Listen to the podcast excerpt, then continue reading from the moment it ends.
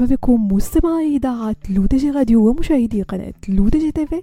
فقرة هاكس ويك، فقرة اللي كنرافقكم من خلالها أنا عايشة بوسكين مجموعة من الأساستوس اللي يقدروا يسهلوا حياتكم اليومية. تعد إشكالية الرطوبة في المنزل مستمعين من بين الأمور المزعجة جدا، ذلك أنها تسبب في خراب طلاء الأسقف والأثاث، وتأتي الرطوبة نتيجة تراكم الرطوبة الزائدة في الهواء داخل المنزل، وهذا يمكن أن يؤدي إلى مجموعة من المشاكل الصحية والبيئية.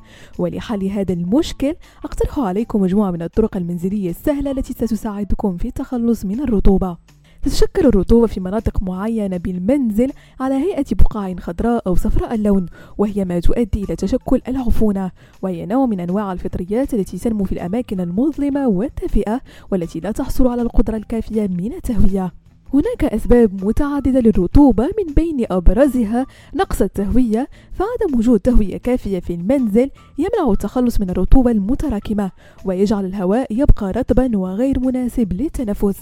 كذلك تسرب المياه مثل تسربات في الأسقف والجدران والأنابيب المكسورة يؤدي لارتفاع مستويات الرطوبة، إضافة إلى التكتيف والذي يحدث عندما يلتقي الهواء الساخن بالأسطح الباردة، مما يؤدي إلى تكون الرطوبة على النوافذ والجدران. فيما يتعلق بطرق محاربة الرطوبة في المنزل، نجد بعض الطرق التقليدية مثل تهوية المنزل باستمرار، عدم استخدام الكثير من المياه عند التنظيف، استخدام أجهزة محاربة الرطوبة مثل شفاطات الهواء على سبيل المثال، وضع طبقة عازلة من الخارج للحماية من الأمطار وإصلاح التسربات.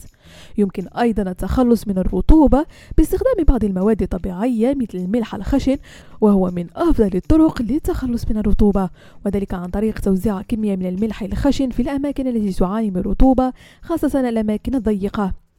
ثانيا الخل الأبيض، يعد الخل الأبيض من المواد الطبيعية المفيدة في علاج الرطوبة بالمنزل، فاستخدام الخل الأبيض يساعد على إزالة لوائح الرطوبة وتنظيف المكان جيدا، كما يعمل كمضاد للعفونة بشكل فعال وسريع. وأخيرا مستمعين بكربونات الصوديوم، والتي تعد أحد أفضل الحلول للتخلص من الرطوبة.